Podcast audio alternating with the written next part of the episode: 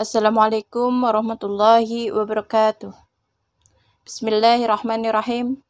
Nawaitu ta'alum wa ta'lim wa tadhakkura wa tadhkir wa naf'a wal intifa' wal ifadata wal istifadah wal hassa ala tamassuki bi kitabillah wa sunnati rasulillah wa du'ai ilal huda wa dalalata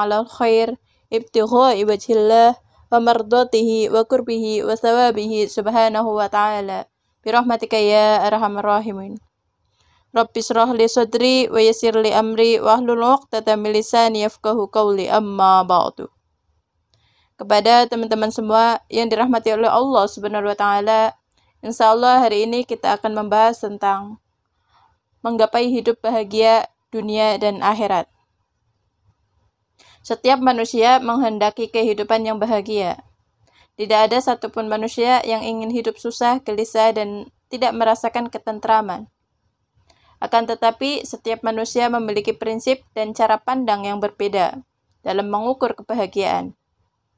Karena yang paling mempengaruhi seseorang dalam mengukur kebahagiaan adalah prinsip dan pandangan hidup yang dimilikinya. Bagi seorang Muslim, kebahagiaan tidak selalu berupa kemewahan dan berkelimpahan materi duniawi. Ada beberapa prinsip kebahagiaan dalam konsep hidup Islam. Yang pertama, bahagia di jalan Allah. Allah Subhanahu wa taala berfirman dalam Al-Qur'an surat Al-An'am ayat 153. Bismillahirrahmanirrahim. وأن هذا صراط مستقيما فاتبعوه ولا تتبعوا السبل فترق بكم عن سبيله ذلكم وصاكم به لعلكم تتقون dan bahwa yang kami perintahkan ini adalah jalanku yang lurus. Maka ikutilah dia, dan janganlah kamu mengikuti jalan-jalan yang lain. Karena jalan-jalan itu mencerai beraikan kamu dari jalannya Allah Subhanahu wa taala. Yang demikian itu diperintahkan Allah Subhanahu wa taala agar kamu bertakwa. Quran surat Al-An'am ayat 153. Kebahagiaan hanya dapat diperoleh dengan meniti jalan yang digariskan oleh Allah Subhanahu wa taala. Yang dimaksud dengan meniti jalan Allah adalah menaati perintahnya dan meninggalkan larangannya dengan ikhlas dan benar. Sehingga sudah dapat dipastikan bahwa orang yang meninggalkan jalan yang digariskan oleh Allah Subhanahu wa taala hidupnya tidak akan tenang dan tidak akan bahagia. Karena ia akan mencari jalan dan sumber kebahagiaan pada jalan yang dibuat dan digariskan oleh selain Allah dan Rasulnya. Dalam surat At-Taha ayat 123 dijelaskan, Bismillahirrahmanirrahim. ومن أعرض عن ذكري فإن له معيشة ضنكا ونحشره يوم القيامة أعمى Dan barang siapa berpaling dari peringatanku, maka sesungguhnya baginya penghidupan yang sempit, dan kami akan menghimpunkannya pada hari kiamat dalam keadaan buta. Surat At-Taha ayat 123. Konsep yang kedua yaitu menggabungkan antara kebahagiaan ruh dan jasad. Manusia terbentuk dari ruh dan jasad. Masing-masing dari keduanya membutuhkan gizi dan nutrisi yang harus dipenuhi secara adil. Sebagian kalangan hanya menekankan aspek ruh dan mengabaikan kebutuhan jasad. Sebaliknya, sebagian yang lain hanya menekankan pemenuhan kebutuhan jasad dan mengabaikan pada kebutuhan ruh. Adapun petunjuk Islam memenuhi kebutuhan keduanya, yaitu ruh dan jasad, secara adil. Ruh dipenuhi dengan kebutuhannya dengan cahaya wahyu dari Allah taala dan menjaga kesehatan jasad dengan pemenuhan hajat dan syahwat melalui cara yang halal dan baik. Allah Subhanahu wa taala berfirman dalam surat Al-Qasas ayat 77. Bismillahirrahmanirrahim. وابتغ فيما آتاك الله دار الآخرة ولا تنس نصيبك من الدنيا dan carilah pada apa yang telah dianugerahkan Allah kepadamu yaitu kebahagiaan negeri akhirat dan janganlah kamu melupakan kebahagiaanmu dari kenikmatan duniawi. Surat Al-Qasas ayat 77 Nabi Shallallahu Alaihi Wasallam menganjurkan kepada umatnya untuk menunaikan hak dan kepada pemiliknya masing-masing. Sesungguhnya Allah Subhanahu wa taala punya hak dari dirimu. Dirimu juga punya hak dari dirimu sendiri. Keluargamu juga punya hak atas dirimu. Maka berilah setiap hak kepada pemiliknya. Hadis riwayat Al-Bukhari. Membahas tentang hak, Al-Fakir teringat dengan kisah Al-Fakir saat di Kairo, Mesir. Saat itu, Al-Fakir menyerahkan data diri Al-Fakir sebagai syarat untuk mengikuti kuliah online. Pengurus Al-Azhar tahu nama asli Al-Fakir, tapi beliau tidak tahu kalau Al-Fakir punya nama lain, yaitu Zahra Siddiqi Rohmah. Suatu ketika, Beliau melihat Al-Fakir menangis karena mengalami tragedi yang merapuhkan hati Al-Fakir. Terasa konyol memang, hanya sebuah jabat tangan dari orang yang Al-Fakir cintai pada seorang penghulu, mengubah segala sisi hidup Al-Fakir. Tidak ada yang bisa Al-Fakir lakukan saat itu selain menangis. Di sudut ruangan kampus Universitas Al-Azhar Kairo Mesir, Al-Fakir menangis ada seorang pengurus kuliah online menghampiri Al-Fakir. Beliau menasihati Al-Fakir untuk tidak menangis lagi. Beliau meminta Al-Fakir curhat sama beliau, tapi suara Al-Fakir seolah tercekat, tak bisa berbicara. Kata pengurus itu, ya udah, oh, kalau nggak mau cerita, nggak apa-apa. Tapi kamu bisa curhat sama teman media sosial saya. Kemudian beliau memberi tahu sebuah akun bernama Zahra Sidiki Rohmah. Sejenak aku terdiam. Maaf kak, itu akun Al-Fakir. Bagaimana bisa Al-Fakir curhat dengan diri Al-Fakir sendiri? Kata beliau, ah masa sih? Tapi kok kamu bisa menyejukkan hati orang-orang yang bahkan belum pernah ketemu Uhti sama sekali? Memang berbagi kesejukan hanya dengan orang-orang yang kita kenal saja ya kak. Ibarat matahari, apa matahari hanya akan menyinari orang-orang yang dikenal sama matahari saja? Tidak kan? Sama halnya dengan Al-Fakir, Kak. Al-Fakir juga ingin seperti halnya matahari yang menerangi gelapnya hati, menyejukkan gundahnya hati, sekalipun dengan orang-orang yang tidak Al-Fakir kenal sama sekali. Dalam hidup, kita pasti menemukan orang-orang yang selalu mengusik kita, terutama dari perkataan mereka. Tapi ingatlah, ucapan dan komentar orang lain itu seperti bongkahan batu besar. Jika kita bawa di atas punggung kita, akan menjadi beban yang membuat kita lelah dan hancur. Tapi jika kita letakkan di bawah kaki kita untuk berpijak, niscaya akan menjadi tangga menuju keberhasilan hidup kita. Jadi, jangan risaukan perkataan orang lain karena kecerdasan pikiran kita bisa menemukan ide untuk memanfaatkannya sebagai motivasi hidup kita menjadi lebih baik.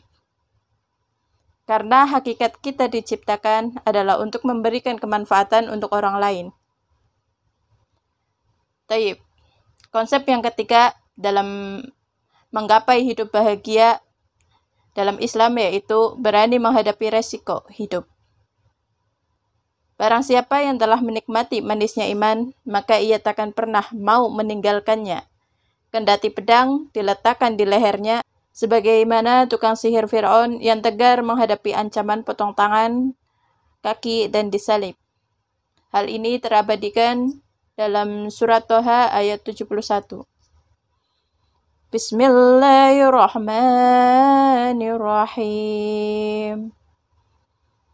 قال آمنتم له قبل أن آذن لكم إنه لكبيركم الذي علمكم الشهر فلا أقطعن أيديكم وأرجلكم من خلاف ولأصلبنكم في جذوع في جذوع النخل ولتعلمن أينا أشد عذابا وأبقى. Berkata Firaun, apakah kamu telah beriman kepadanya, yaitu Nabi Musa, sebelum aku memberi izin kepadamu sekalian? Sesungguhnya, ia adalah pemimpinmu yang mengajarkan sihir kepada kamu sekalian. Maka sesungguhnya aku akan memotong tangan dan kaki kamu sekalian dengan bersilang secara bertimbal balik. Dan sesungguhnya aku akan menyelip kamu sekalian pada pangkal pohon kurma dan sesungguhnya kamu akan mengetahui siapa di antara kita yang lebih pedih dan lebih kekal siksanya.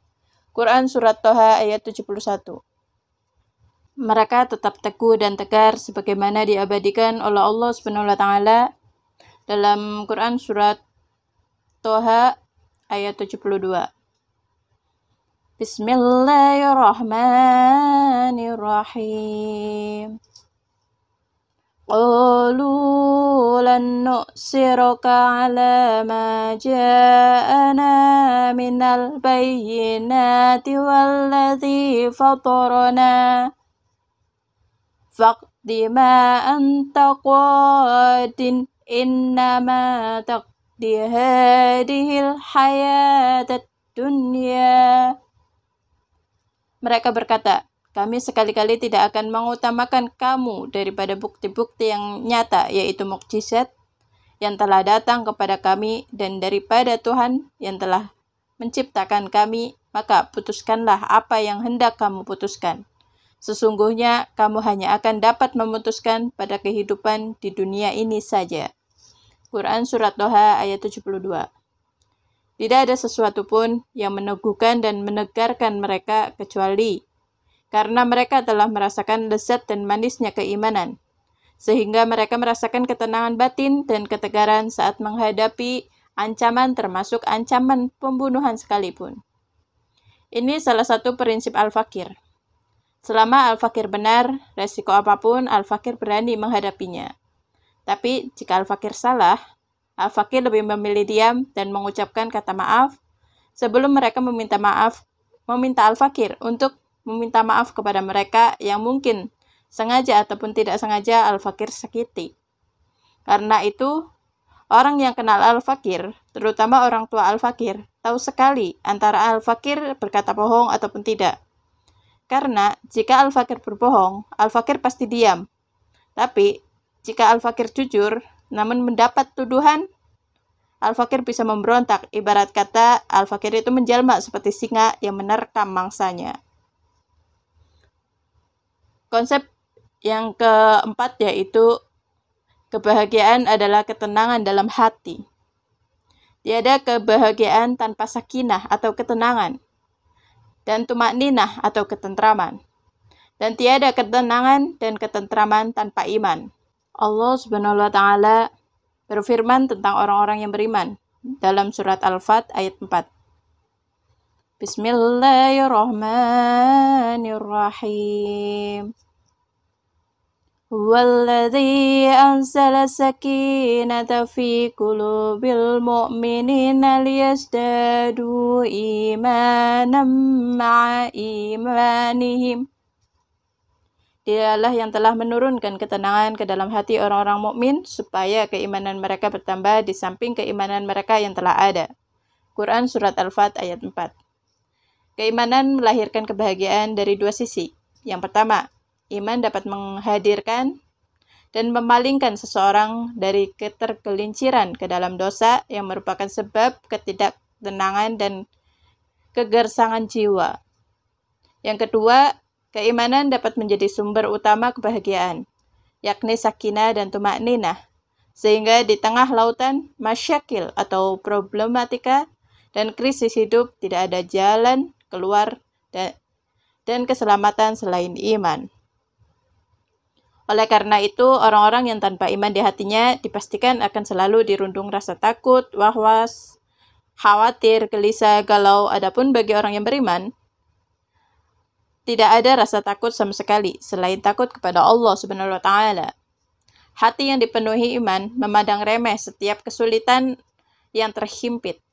Karena orang yang beriman selalu menyikapi segala persoalan dengan tawakal kepada Allah Subhanahu wa taala Sedangkan hati yang kosong, tanpa iman, tak ubahnya selembar daun rontok dari dahannya yang terombang-ambing oleh angin.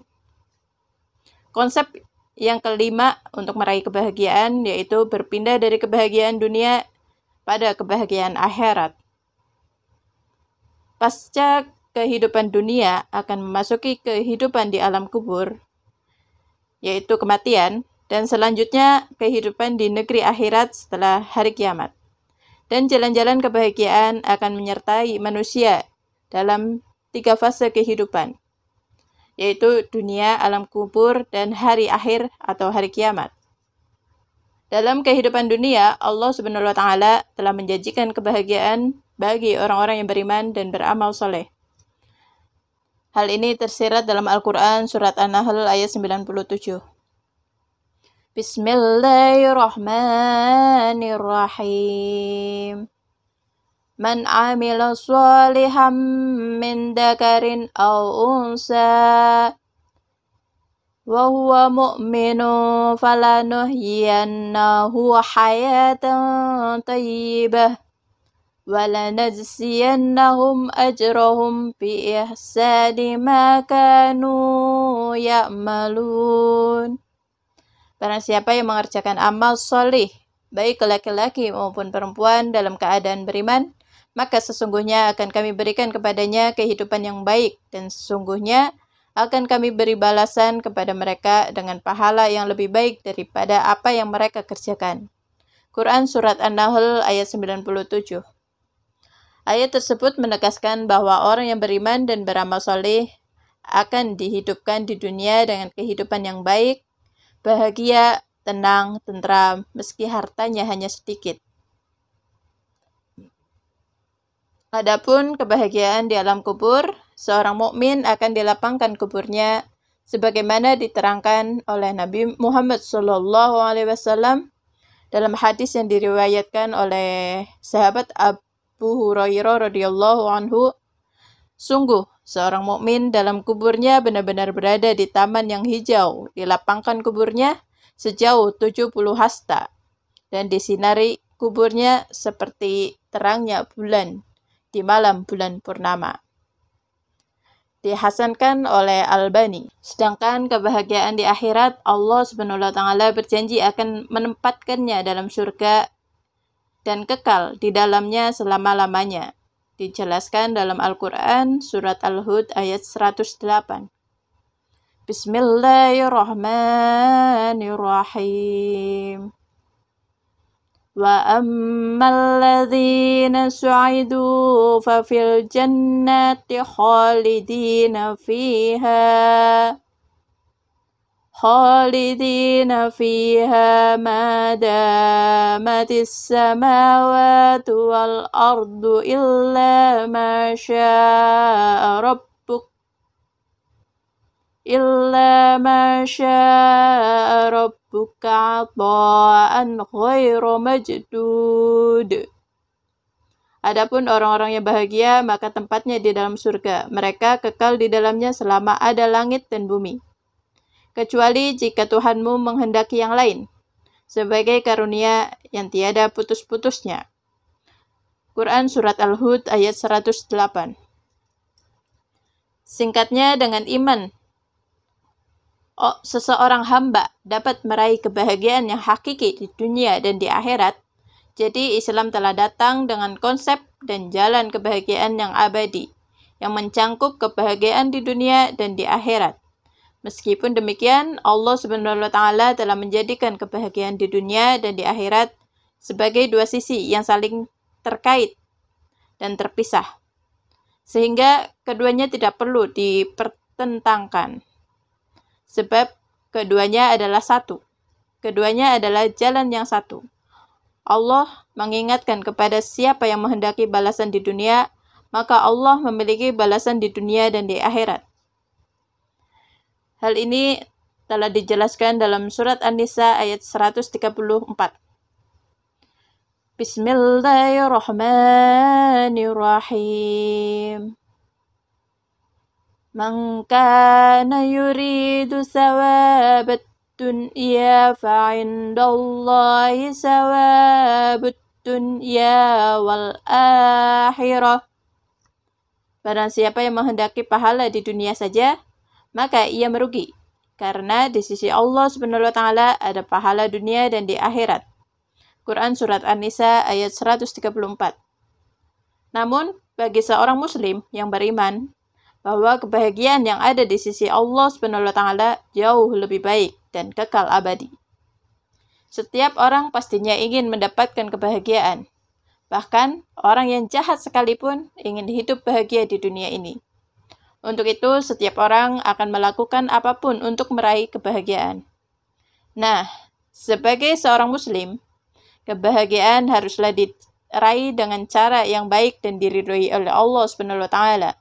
Dengan begitu, kita tidak hanya akan mendapatkan kebahagiaan di dunia, tapi juga di akhirat. Lantas, bagaimana kiat-kiat agar mendapatkan kebahagiaan di dunia dan di akhirat?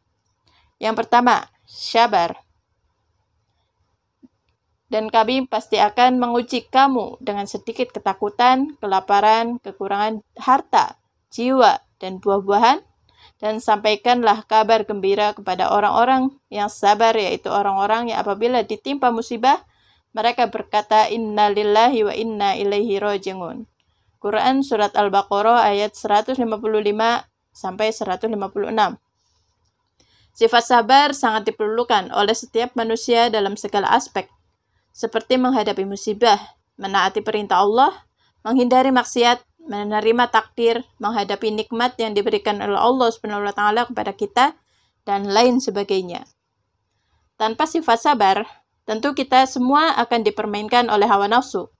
Bahkan dalam sebuah hadis yang diriwayatkan oleh Imam Bukhari, sahabat Umar bin Khattab pernah berkata, "Kehidupan yang baik adalah kehidupan yang kami tempuh dengan kesabaran, Artinya, kita semua harus hidup dengan sifat yang sabar.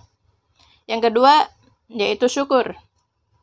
Ketika Tuhanmu memaklumkan, sesungguhnya jika kamu bersyukur, niscaya aku akan menambah nikmat kepadamu, tetapi jika kamu mengingkari nikmatku, maka pasti adabku sangatlah pedih. Quran Surat Ibrahim ayat 7 Memelihara rasa syukur dapat meningkatkan motivasi kita untuk terus beribadah kepada Allah Subhanahu wa taala. Selain itu, rasa bersyukur juga perlu diungkapkan secara jelas, baik dalam bentuk perkataan, di dalam hati, maupun tikah laku. Dengan bersyukur, Allah Subhanahu wa taala akan menambah nikmat pada hambanya, meridhoi orang-orang yang bersyukur dan menjauhkannya dari bahaya. Yang ketiga yaitu ikhlas. Katakanlah, sesungguhnya salatku, ibadahku, hidupku, dan matiku hanyalah untuk Allah, Tuhan seluruh alam. Quran Surat Al-An'am ayat 162. Ikhlas memiliki arti bersih, murni, atau suci. Sebaliknya, jika di dalam hati terdapat rasa ingin didengar oleh orang lain, pamer, dan membanggakan diri, artinya kita belum termasuk golongan orang-orang yang ikhlas. Ikhlas merupakan wujud pengabdian manusia kepada Allah Subhanahu wa taala yang mana setiap perbuatan hanya ditunjukkan untuk mendapatkan ridho Allah Subhanahu wa taala tanpa mengharapkan pujian dari manusia. Yang keempat yaitu ridho. Dan perumpamaan orang yang menginfakkan hartanya untuk mencari ridho Allah dan untuk memperteguh jiwa mereka seperti sebuah kebun yang terletak di dataran tinggi yang disiram oleh hujan lebat, maka kebun itu menghasilkan buah-buahan dua kali lipat. Jika hujan lebat tidak menyiraminya, maka kebun pun memadai. Allah Subhanahu wa taala melihat apa yang kamu kerjakan. Quran surat Al-Baqarah ayat 265. Ridho artinya menerima takdir yang telah ditetapkan Allah Subhanahu wa taala kepadanya. Wujud ridho sesungguhnya hamba pada Allah terlihat jelas dari bagaimana sikap hamba tersebut dalam menerima takdir yang Allah Subhanahu wa taala berikan. Contoh penerapan sikap ridho yaitu sabar, ikhlas, tidak mengeluh dan tidak merasa iri atas takdir yang Allah Subhanahu wa taala berikan. Yang ketiga yaitu tawakal. Dan dia memberinya rizki dari arah yang tidak disangka-sangkanya. Dan barang siapa yang bertawakal kepada Allah Subhanahu wa taala, niscaya Allah akan mencukupkan keperluannya. Sesungguhnya Allah melaksanakan urusannya. Sungguh Allah telah mengadakan ketentuan bagi setiap sesuatu. Quran Surat At-Tolak ayat 3 Bertawakal kepada Allah Subhanahu wa taala memiliki maksud bahwa kita sebagai hamba hanya menyerahkan segala urusan kepada Allah Subhanahu taala semata. Jadi ketika kita ditimpa musibah, kita harus segera mengingat dan mengharapkan pertolongan dari Allah Subhanahu wa taala. Selain itu, kita juga perlu melakukan segala usaha untuk keluar dari masalah. Tentu saja, usaha ini haruslah usaha yang halal dan diridhoi oleh Allah Subhanahu wa taala. Sebaliknya, berbagai sikap tercela seperti mencuri, membunuh, melakukan pekerjaan yang tidak halal merupakan tanda bahwa orang tersebut tidak memiliki sifat tawakal Demikian kiat-kiat yang mendapatkan kebahagiaan di dunia dan di akhirat menurut Islam. Semoga kita semua dapat melaksanakan kiat-kiat tersebut agar senantiasa merasakan kebahagiaan dan ketenangan. Tiap muslim pasti ingin hidupnya selamat dan bahagia baik di dunia maupun di akhirat. Karena itu sangat dianjurkan untuk membaca doa yang dikenal dengan doa sapu jagat dalam setiap waktu yaitu Rabbana atina fid dunya hasanah wa fil akhirati hasanah wa qina adzabannar. Wahai Tuhan kami, anugerahkanlah kepada kami kebajikan di dunia dan kebajikan di akhirat, dan peliharalah kami dari siksa api neraka. Selain memanjatkan doa tersebut, ada lima kunci atau amalan yang perlu dilakukan tiap muslim agar mendapatkan kebahagiaan di dunia dan di akhirat. Imam Nawawi Al-Bantani dalam kitab Nasuhul Ibad menyebutkan lima kunci meraih kebahagiaan dunia dan di akhirat. Kunci yang pertama yaitu memperbanyak kalimat thayyibah. Berzikir dengan mengucapkan kalimat thayyibah yakni la ilaha illallah Muhammadur Rasulullah setiap waktu dan segala keadaan. Kalimat tersebut sangat disukai oleh Allah Subhanahu wa taala. Sebagaimana sabda Nabi Muhammad wasallam, aksiru dzikrullahi azza wa jalla ala kulli halin fa innahu laysa amalun ahabbu ilallahi wala anja abdin min kulli syai'ati fi dunya wal akhirati min dzikrillah Berbanyaklah berzikir kepada Allah Subhanahu wa taala yang maha luhur lagi agung dalam berbagai keadaan karena tidak ada amal yang lebih dicintai oleh Allah Subhanahu wa taala dan lebih menyelamatkan seseorang hamba dari keburukan dunia dan di akhirat selain zikir kepada Allah Subhanahu wa taala. Hadis riwayat Ibnu Syars Hari. Dengan banyak bersikir, hati kita akan merasa tenang. Kunci yang kedua yaitu mengucapkan inna lillahi wa inna ilaihi rojiun di tiap kita ditimpa musibah. Sebagaimana sabda Rasulullah Shallallahu alaihi wasallam, "Wa idza tuliya bi baliyatin qala inna lillahi wa inna ilaihi raji'un wa la haula wa la quwata illa billahil aliyyil azim." Tatkala mendapat cobaan, ia mengucapkan Inna lillahi wa inna ilaihi raji'un La haula wa la quwata illa billahil aliyyil azim. Zikir ini untuk menyadarkan manusia bahwa segala apa yang terjadi tidak pernah lepas dari kodok ataupun ketetapan Allah Subhanahu wa taala. Karena itu dengan memasrahkan semuanya kepada Allah Subhanahu wa taala dikala tertimpa musibah akan membuat hati merasa tenang dan dijauhkan dari rasa putus asa. Kunci yang ketiga yaitu mengucapkan alhamdulillah ketika mendapatkan kenikmatan. Semua karunia dari Allah Subhanahu wa taala wajib disyukuri. Salah satunya bentuk rasa syukur kita itu dengan mengucapkan alhamdulillahirabbil alamin. Ini merupakan bentuk syukur secara lisan. Sebagaimana sabda Rasulullah sallallahu alaihi wasallam, "Wa idza a'tiya ni'matan qala alhamdulillahirabbil alamin." syukron linikmati. Tatkala ia dianugerahi kenikmatan, ia mengucapkan Alhamdulillahirrahmanirrahim sebagai tanda syukurnya. Manusia yang pandai bersyukur akan terhindar dari sifat sombong dan Allah Subhanahu wa taala akan menambahkan karunia-Nya kepada mereka yang pandai mensyukuri nikmat Allah Subhanahu wa taala. Rasulullah Shallallahu alaihi wasallam bersabda, ucapan yang paling disenangi oleh Allah Subhanahu wa taala ada empat, yaitu subhanallah walhamdulillah, la ilaha illallah, Allahu akbar. Tidak masalah bagimu untuk memulai lafaz yang mana untuk mengucapkannya. Hadis riwayat Muslim dan Nasai dari Samurah bin Jundub. Kunci yang keempat yaitu mengucapkan bismillah setiap kali kita memulai pekerjaan yang baik. Segala perbuatan baik yang akan dilakukan hendaknya tiap muslim membaca bismillahirrahmanirrahim. Sebagaimana sabda Rasulullah sallallahu alaihi wasallam, "Wa tada fi syai'in qala bismillahirrahmanirrahim." Saat memulai sesuatu, ia awali dengan bismillahirrahmanirrahim. Rasulullah Shallallahu Alaihi Wasallam bersabda, "Kullu amrin tibalin la yubda fihi bi bismillahirrahmanirrahim fahuwa abtar." Artinya, setiap perbuatan baik yang di dalamnya tidak dimulai dengan menyebut nama Allah, maka perbuatan tersebut terputus dari rahmat Allah Subhanahu wa taala. Kunci yang kelima yaitu ketika berbuat dosa, segera beristighfar. Sudah menjadi sifat manusia tempatnya salah dan lupa. Namun, orang yang beruntung yaitu orang yang selalu menyadari kesalahannya dengan membaca istighfar. Sebagaimana hadis Rasulullah Shallallahu Alaihi Wasallam, wa ida afrata minhu damban qala astaghfirullahaladzim wa tubu ilaih. Tatkala ia tercerumus melakukan dosa, ia mengucapkan astaghfirullahaladzim wa tubu ilaih. Rasulullah Shallallahu Alaihi Wasallam bersabda, maukah aku tunjukkan kepada kalian mengenai penyakit atau kesalahan dan obatnya untuk kalian bahwasanya penyakit adalah perbuatan dosa sedangkan obatnya adalah beristighfar. Hadis riwayat Tailami dari Anas ibnu Malik.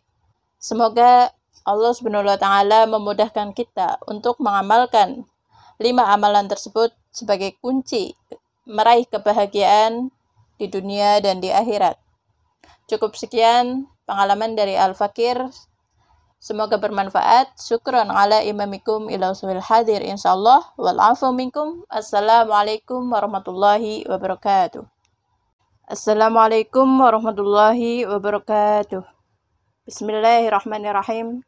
Nawaitu ta'allum wa ta'lim wa tadhakkur wa tadhkir wa naf'a wal intifa wal ifadata wal istifadah wal hassa ala tamassuki bi kitabillah wa sunnati rasulillah wa du'ai ilal huda wa دلالة على الخير ابتغاء وجه الله ومرضاته وقربه وثوابه سبحانه وتعالى برحمتك يا أرحم الراحمين رب اشرح لي صدري ويسر لي أمري وأهل عقدة من لساني يفقه قولي أما بعد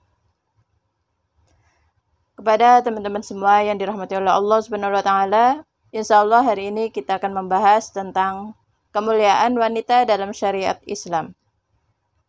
Syekh Abdul Razak bin Abdul Muhsin Al-Badr mengatakan bahwasanya dalam naungan ajaran Islam, kaum wanita hidup dengan penuh kemuliaan. Wanita terus mendapatkan penghargaan dan dihargai serta dimuliakan semenjak pertama kali dia lahir ke bumi. Mereka dimuliakan dalam semua fase kehidupan yang mereka lalui, baik ketika ia sebagai seorang anak, ibu, istri, saudari, ataupun bibi. Kaum wanita pada semua fase kehidupannya selalu dimuliakan dan diberikan hak-hak khusus oleh umat Islam. Fase yang pertama, wanita sebagai anak. Saat seorang wanita sebagai seorang anak, Islam menyerukan agar berbuat baik kepadanya, memperhatikan pendidikan dan pengasuhannya, agar dia menjadi wanita yang solehah dan menjaga kehormatannya. Islam juga mencela perbuatan kaum jahiliyah yang telah mengubur anak-anak perempuan mereka hidup-hidup dan perbuatan orang-orang yang membenci kehadiran mereka. Allah Subhanahu wa taala berfirman, "Dan apabila seseorang dari mereka yang diberi kabar dengan kelahiran anak perempuan, hitamlah merah padamlah muka mereka." Dan dia sangat marah ia menyembunyikan dirinya dari orang banyak disebabkan buruknya berita yang disampaikan kepadanya.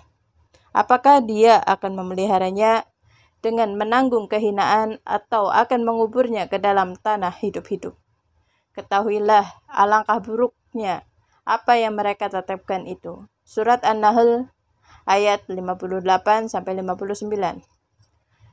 Dalam sebuah hadis yang terdapat dalam kitab Sahih Al-Bukhari dan Muslim dari Al-Mughirah bin Syu'bah radhiyallahu anhu dari Nabi Muhammad sallallahu alaihi wasallam bersabda Inna Allah haram alaikum hukukal ummahati wa man'a wahati wa wadal banati Sesungguhnya Allah telah mengharamkan bagi kalian berbuat durhaka kepada para ibu, menahan hak yang harus ditunaikan, dan selalu meminta sesuatu yang bukan haknya, serta perbuatan mengubur bayi perempuannya hidup-hidup. Ibnu Hajar rahimahullah taala menyebutkan bahwa orang-orang jahiliyah menguburkan anak-anak wanita dengan dua model. Yang pertama, mereka menyuruh istri mereka sebelum proses kelahiran untuk berada di dekat lubang Apabila yang dilahirkan bayi laki-laki, maka bayi tersebut diambil dan diasuh. Namun, apabila yang lahir perempuan, maka mereka langsung dimasukkan ke dalam lubang dan dikubur hidup-hidup. Dan yang kedua, sebagian mereka apabila anak perempuannya sudah berumur enam tahun, sang ibu disuruhnya disuruh untuk menghiasinya dengan alasan akan dibawa ziarah ke karib kerabatnya. Kemudian dia dibawa ke tengah padang pasir hingga sampai pada sebuah sumur. Lantas dia disuruh melihat ke dalam sumur tersebut. Saat dia melihat ke dalam sumur tersebut, ia didorong ke dalamnya, kemudian ditimbun hidup-hidup. Itulah perlakuan buruk mereka terhadap anak perempuan mereka. Ini sangat berbeda dengan syariat Islam yang menganggap anak wanita sebagai sebuah nikmat yang agung. Anugerah Allah Subhanahu wa taala yang begitu mulia Allah Subhanahu wa taala berfirman, Kepunyaan Allah lah kerajaan langit dan bumi. Dia menciptakan apa yang Dia kehendaki. Dia memberikan anak-anak perempuan kepada siapa yang Dia kehendaki dan memberikan anak-anak lelaki kepada siapa yang Dia kehendaki atau Dia menganugerahkan kedua jenis laki-laki dan perempuan kepada siapa yang Dia kehendaki dan dia menjadikannya mandul siapa yang dia kehendaki sesungguhnya dia maha mengetahui lagi maha kuasa. Quran surat Asy-Syura ayat 49 sampai 50 dalam Musnad Imam Ahmad bin Hambal rahimahullahu taala dari Nabi Muhammad sallallahu alaihi wasallam beliau bersabda Man kanat lahu unsa falam yaidha walam yuhinha walam yu'sir waladahu 'alaiha adkhalahul jannah. Barang siapa memiliki anak perempuan dan dia tidak menguburnya hidup-hidup, tidak pula dia hinakan dan tidak lebih mengutamakan anak laki-laki darinya, maka Allah Subhanahu wa taala akan memasukkannya ke dalam surga. Diriwayatkan dari Ibnu Majah dari Uqbah bin Amir radhiyallahu anhu, dia berkata, aku pernah mendengar Rasulullah shallallahu alaihi wasallam bersabda, Man kana lahu salasu banatin fasabara alaihinna wa kasahunna min jidatihi kunna lahu hijaban minan nari yaumal qiyamah. Barang siapa memiliki tiga anak perempuan dan dia bersabar atas mereka serta memberikan mereka pakaian sesuai kemampuannya, maka Allah akan menjadikan mereka sebagai hijab atau penghalang baginya dari api neraka pada hari kiamat. Diriwayatkan oleh Imam Muslim dalam sahihnya bahwa Nabi Muhammad SAW bersabda, "Man ali jarid yataini hatta tabluha jaa yaumal qiyamah anna wa huwa kahataini wa damma asabi'ahu." Barang siapa mengasuh an kedua anak perempuan sampai mereka mencapai usia balik, maka dia akan datang pada hari kiamat bersamaku seperti dua ini. Beliau menyatukan dua anak jarinya. Imam Ahmad juga meriwayatkan bahwasanya Nabi Muhammad SAW bersabda, "Man ngala ibnataini aw salasa banatin aw ukhtaini aw salasa ahwatin hatta yablughna aw yamutta anhunna anna huwa kahataini." Barang siapa mengasuh dua atau tiga anak perempuan dua atau tiga saudara perempuannya sampai mereka mencapai usia balik, atau dia meninggal dan mereka dalam asuhannya, maka dia dan aku seperti dua jari ini. Imam Al-Bukhari meriwayatkan dalam kitab Adabul Mufrad dari sahabat Rasulullah Shallallahu alaihi wasallam yang bernama Jabir bin Abdullah radhiyallahu anhu. Dia berkata, Rasulullah Shallallahu alaihi wasallam bersabda, "Man kana lahu salasu banatin yuwihinna wa yakfihinna wa yarhamuhunna wajabat lahul jannatul batata." Faqala rajul min ba'dil qaumi wasintaini ya Rasulullah Qala wasintaini. Barang siapa mengasuh tiga anak perempuan, mencukupi kebutuhan mereka, dan mengasihi mereka, maka telah dipastikan baginya surga. Salah seorang sahabat bertanya, Bagaimana dengan dua anak perempuan, wahai Rasulullah? Beliau bersabda, Dua anak perempuan juga sama seperti itu. Dalam Sahih Al-Bukhari dan Sahih Muslim, diriwayatkan bahwa Aisyah radhiyallahu anhuma mengatakan bahwa ada seorang badui mendatangi Rasulullah Shallallahu Alaihi Wasallam. Beliau bertanya, "Atuqabbiluna sibiyana fama nuqabiluhum?" Faqala Nabi sallallahu alaihi wasallam, "Awa amliku laka an nazangallahu min qalbika rahmah?" Apakah kalian pernah mencium anak-anak kalian? Dia menjawab, kami tidak menciumi mereka. Rasulullah Shallallahu Alaihi Wasallam kemudian bersabda, saya tidak mampu menjadikan rasa kasih sayang di hatimu jika Allah Subhanahu Wa Taala telah mencabutnya dari hatimu. Begitu banyak peringatan-peringatan yang Al-Fakir temukan dalam Al-Quran dan hadis Nabi Muhammad Sallallahu Alaihi Wasallam tentang kemuliaan seorang wanita.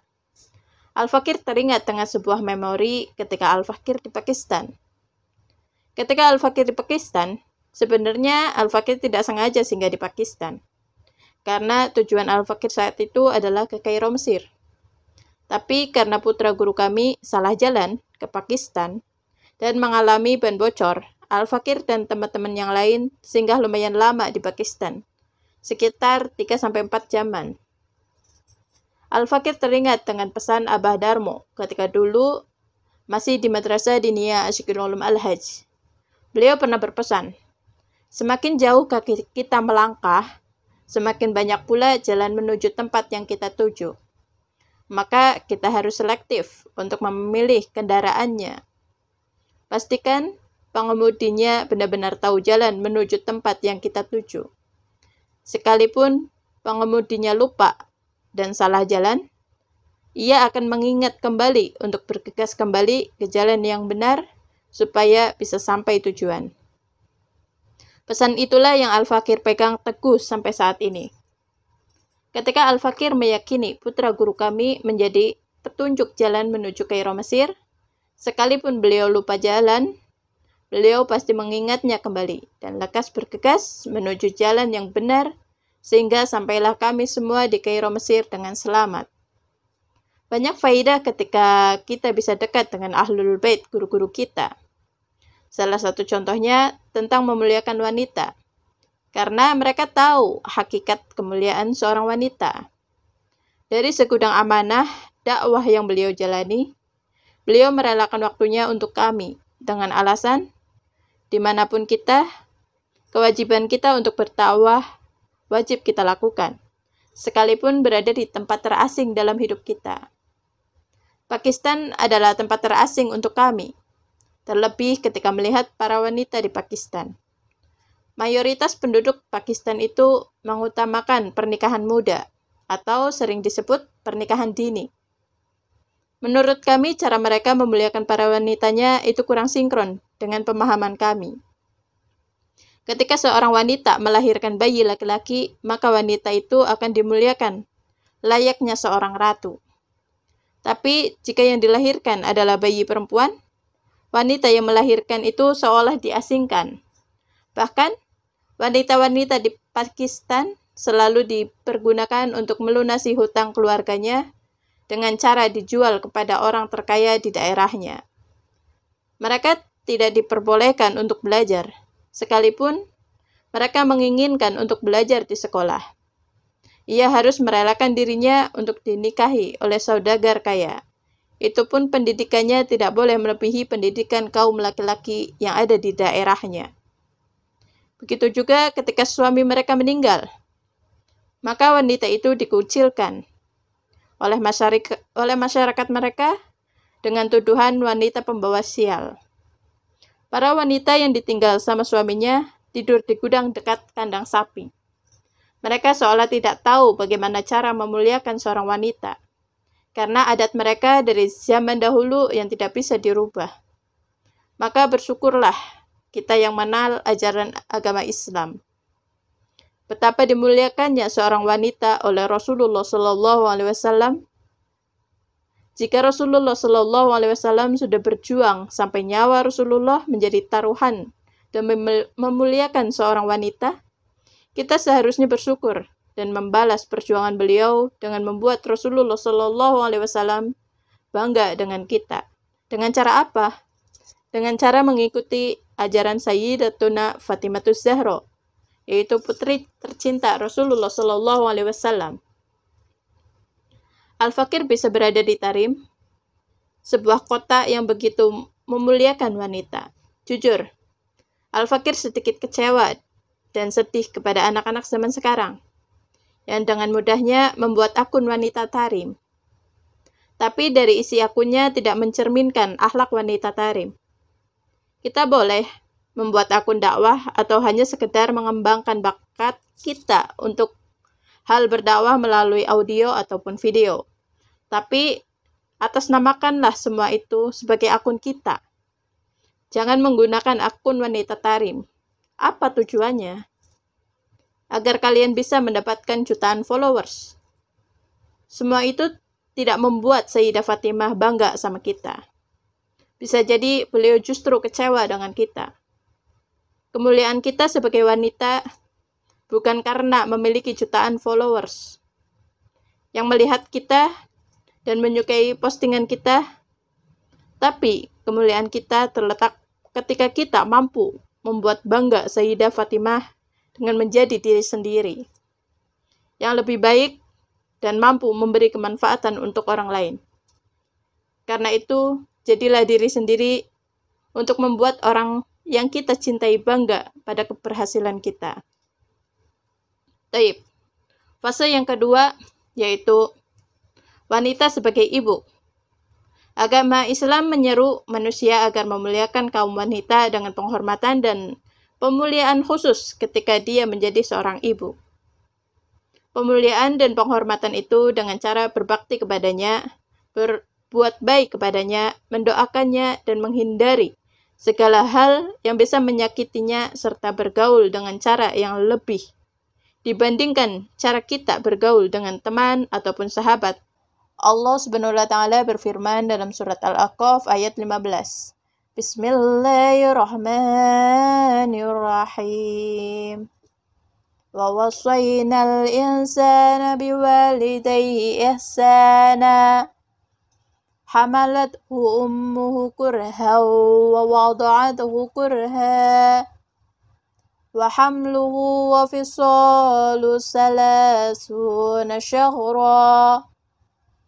حتى إذا بلغ أشد أشده وبلغ أربعين سنة قال ربي أوزعني أن أشكر نعمتك التي أنعمت عليّ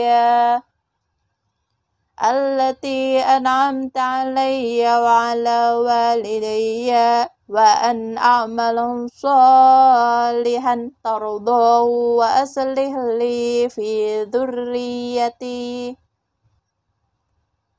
إني تبت إليك وإني من المسلمين Kami perintahkan kepada manusia supaya berbuat baik pada dua orang yaitu ibu dan bapaknya.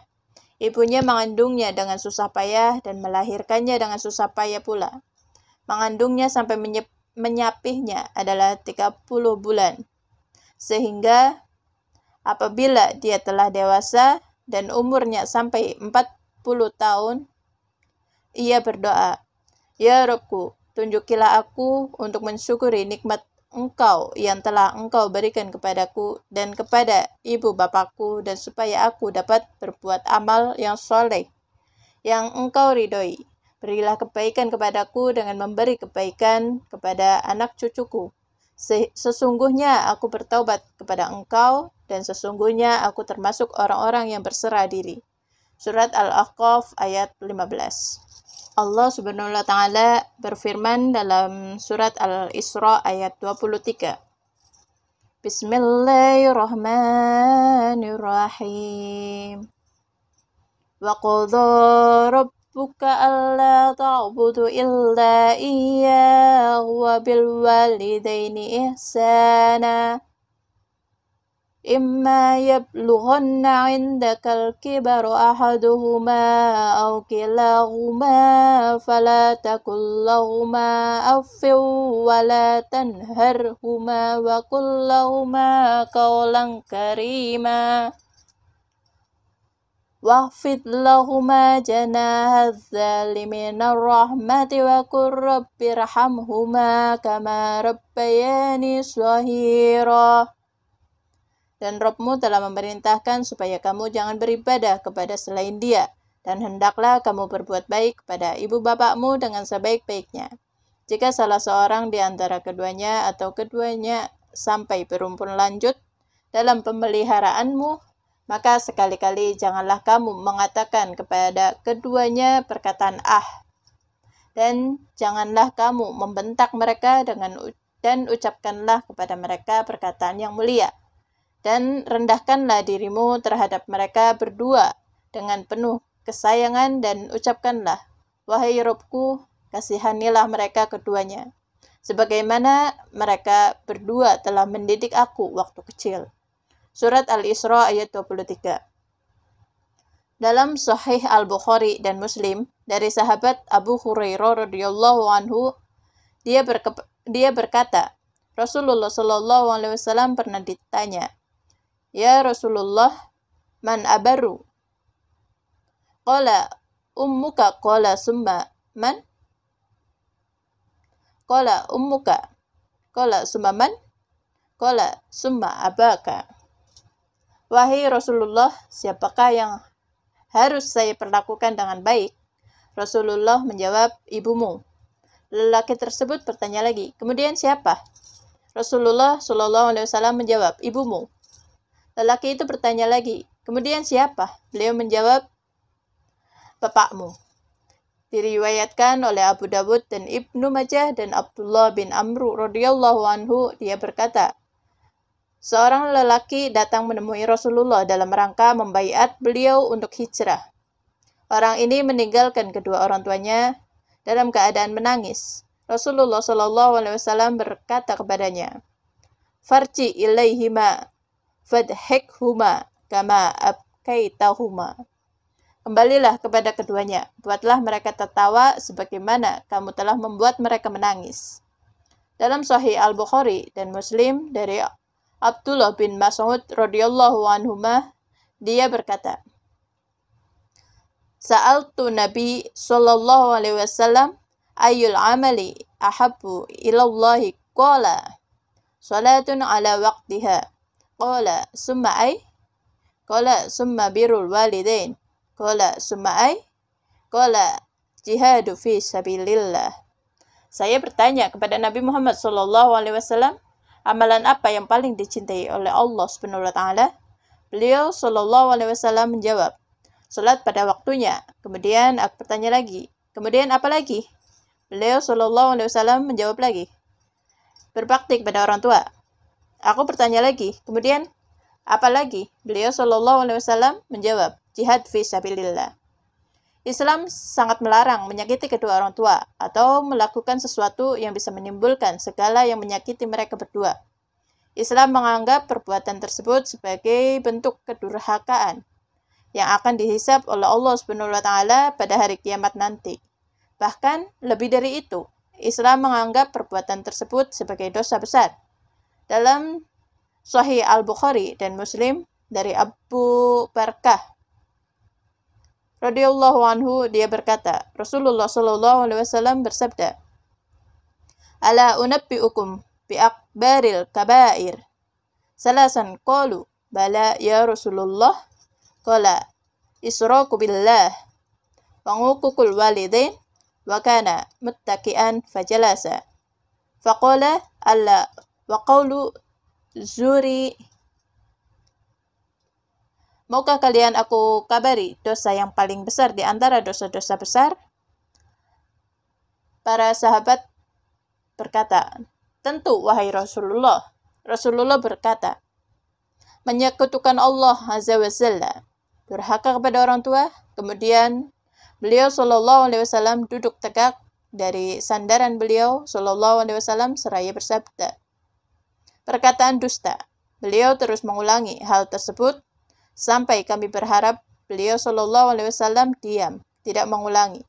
Imam Muslim meriwayatkan dalam sahihnya dari Ali radhiyallahu anhu dia radhiyallahu anhu berkata Rasulullah sallallahu alaihi wasallam bersabda La'anallahu man la'anal walidai Allah melaknat orang-orang yang melaknat kedua orang tuanya berbicara tentang kemuliaan seorang ibu bagi al-fakir seorang ibu adalah segalanya untuk al-fakir kebahagiaan seorang ibu di atas kebahagiaan hidup al-fakir. Karena sepercik senyuman seorang ibu jauh lebih indah dibanding berlian yang indahnya menyilaukan mata. Taib. Fase yang ketiga yaitu wanita sebagai istri. Islam juga menyeru kepada umat manusia untuk memuliakan wanita dalam statusnya sebagai istri. Pemuliaan itu dilakukan dengan memberikannya hak-hak yang agung atas suaminya, sebagaimana juga dia memiliki kewajiban-kewajiban terhadap suaminya. Di antara hak istri dalam Islam adalah mendapatkan perlakuan baik dari suaminya. Juga mendapatkan perlakuan baik dalam hal makanan, minuman, dan pakaian. Istri juga berhak mendapatkan perlakuan yang lembut dari suami, dimuliakan serta seorang suami harus bersabar dalam menyikapi istrinya. Dalam syariat Islam, sebaik-baik manusia adalah orang yang paling baik perlakuannya untuk keluarganya.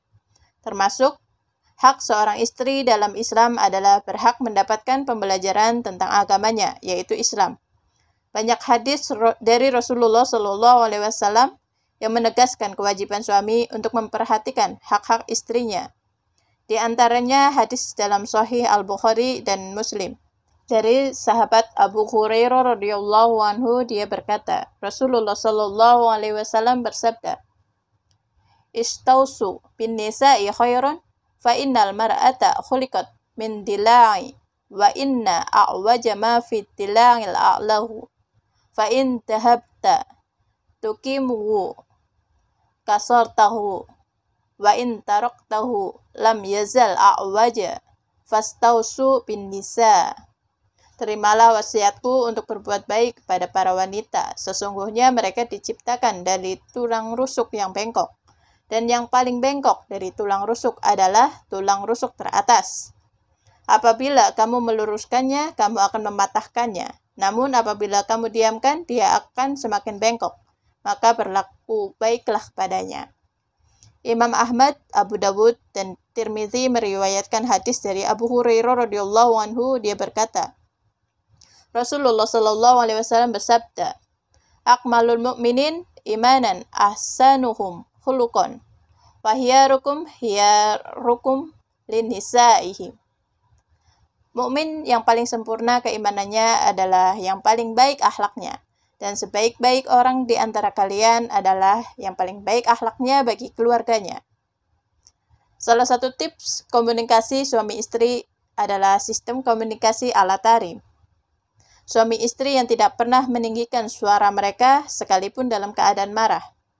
Karena ketika istri marah pada suaminya, ia akan menangis dan memeluk suaminya dengan mengungkapkan apa yang ia tidak sukai dari suaminya. Ketika suami marah pada istrinya, ia akan menuliskan apa yang ia tidak sukai dari istrinya.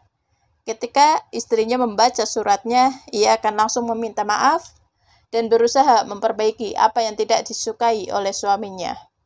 Sehingga amarah mereka akan hilang dalam sekejap dan berubah menjadi keharmonisan yang penuh dengan keromantisan.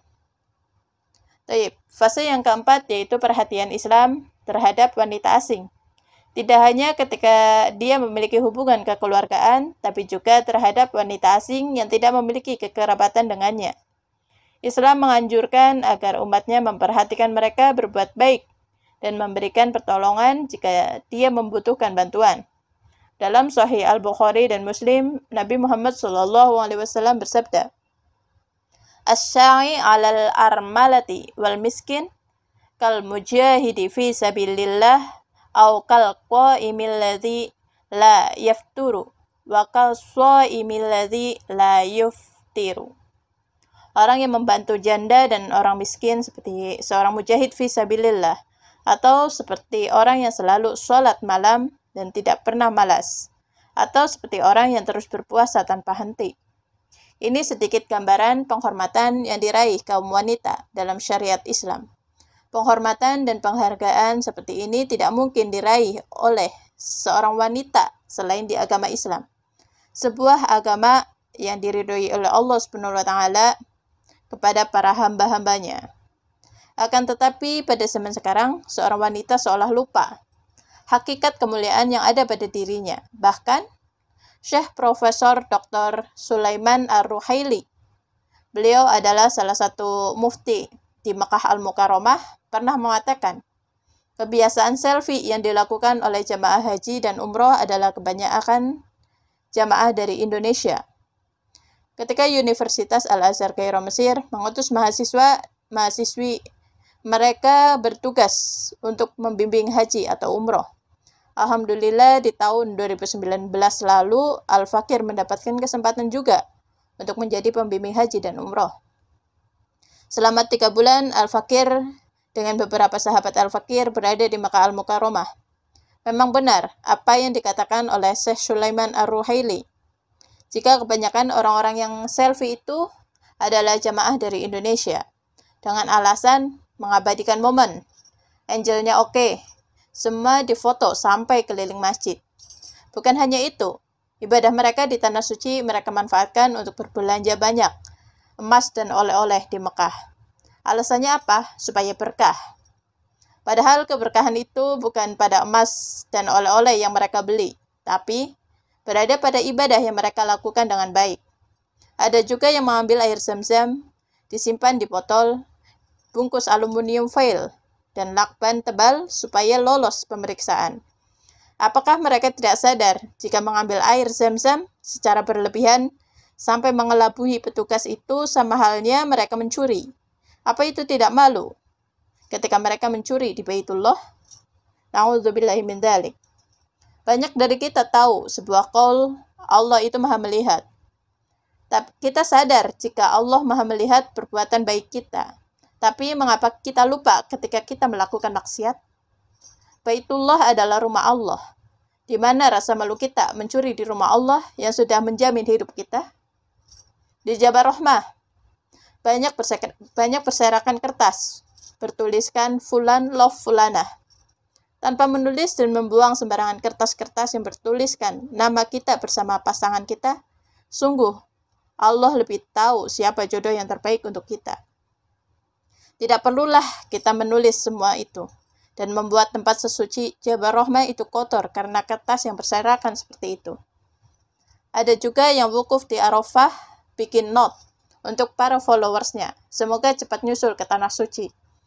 Pernah juga Al-Fakir melihat ketika lempar jumroh, ada yang melempar foto. Ketika selesai lempar jumroh, Al-Fakir tanya alasannya. Wanita itu menjawab, supaya mantannya menderita seumur hidupnya. Na'udzubillahi min Ingatlah, mantan itu juga manusia. Jika kita merasa kecewa dengan sosok mantan, Al-Fakir rasa tidak perlulah kita sampai sumpah serapah untuk penderitaan mantan kita. Apalagi di tanah suci, Al-Fakir khawatir. Doa buruk yang kita panjatkan di tanah suci justru akan berbalik ke diri kita sendiri. Seharusnya ketika kita diberi kesempatan berada di tanah suci, banyakin ibadah, banyakin baca Quran, banyakin sedekah, fokus muhasabah dosa dan bertaubatlah. Jika memang belum bisa memaafkan, rasa kecewa kita, rasa sakit hati kita kepada masa lalu kita, lebih baik kita sibukkan dengan sesuatu yang membuat kita berpaling dari luka yang kita rasa.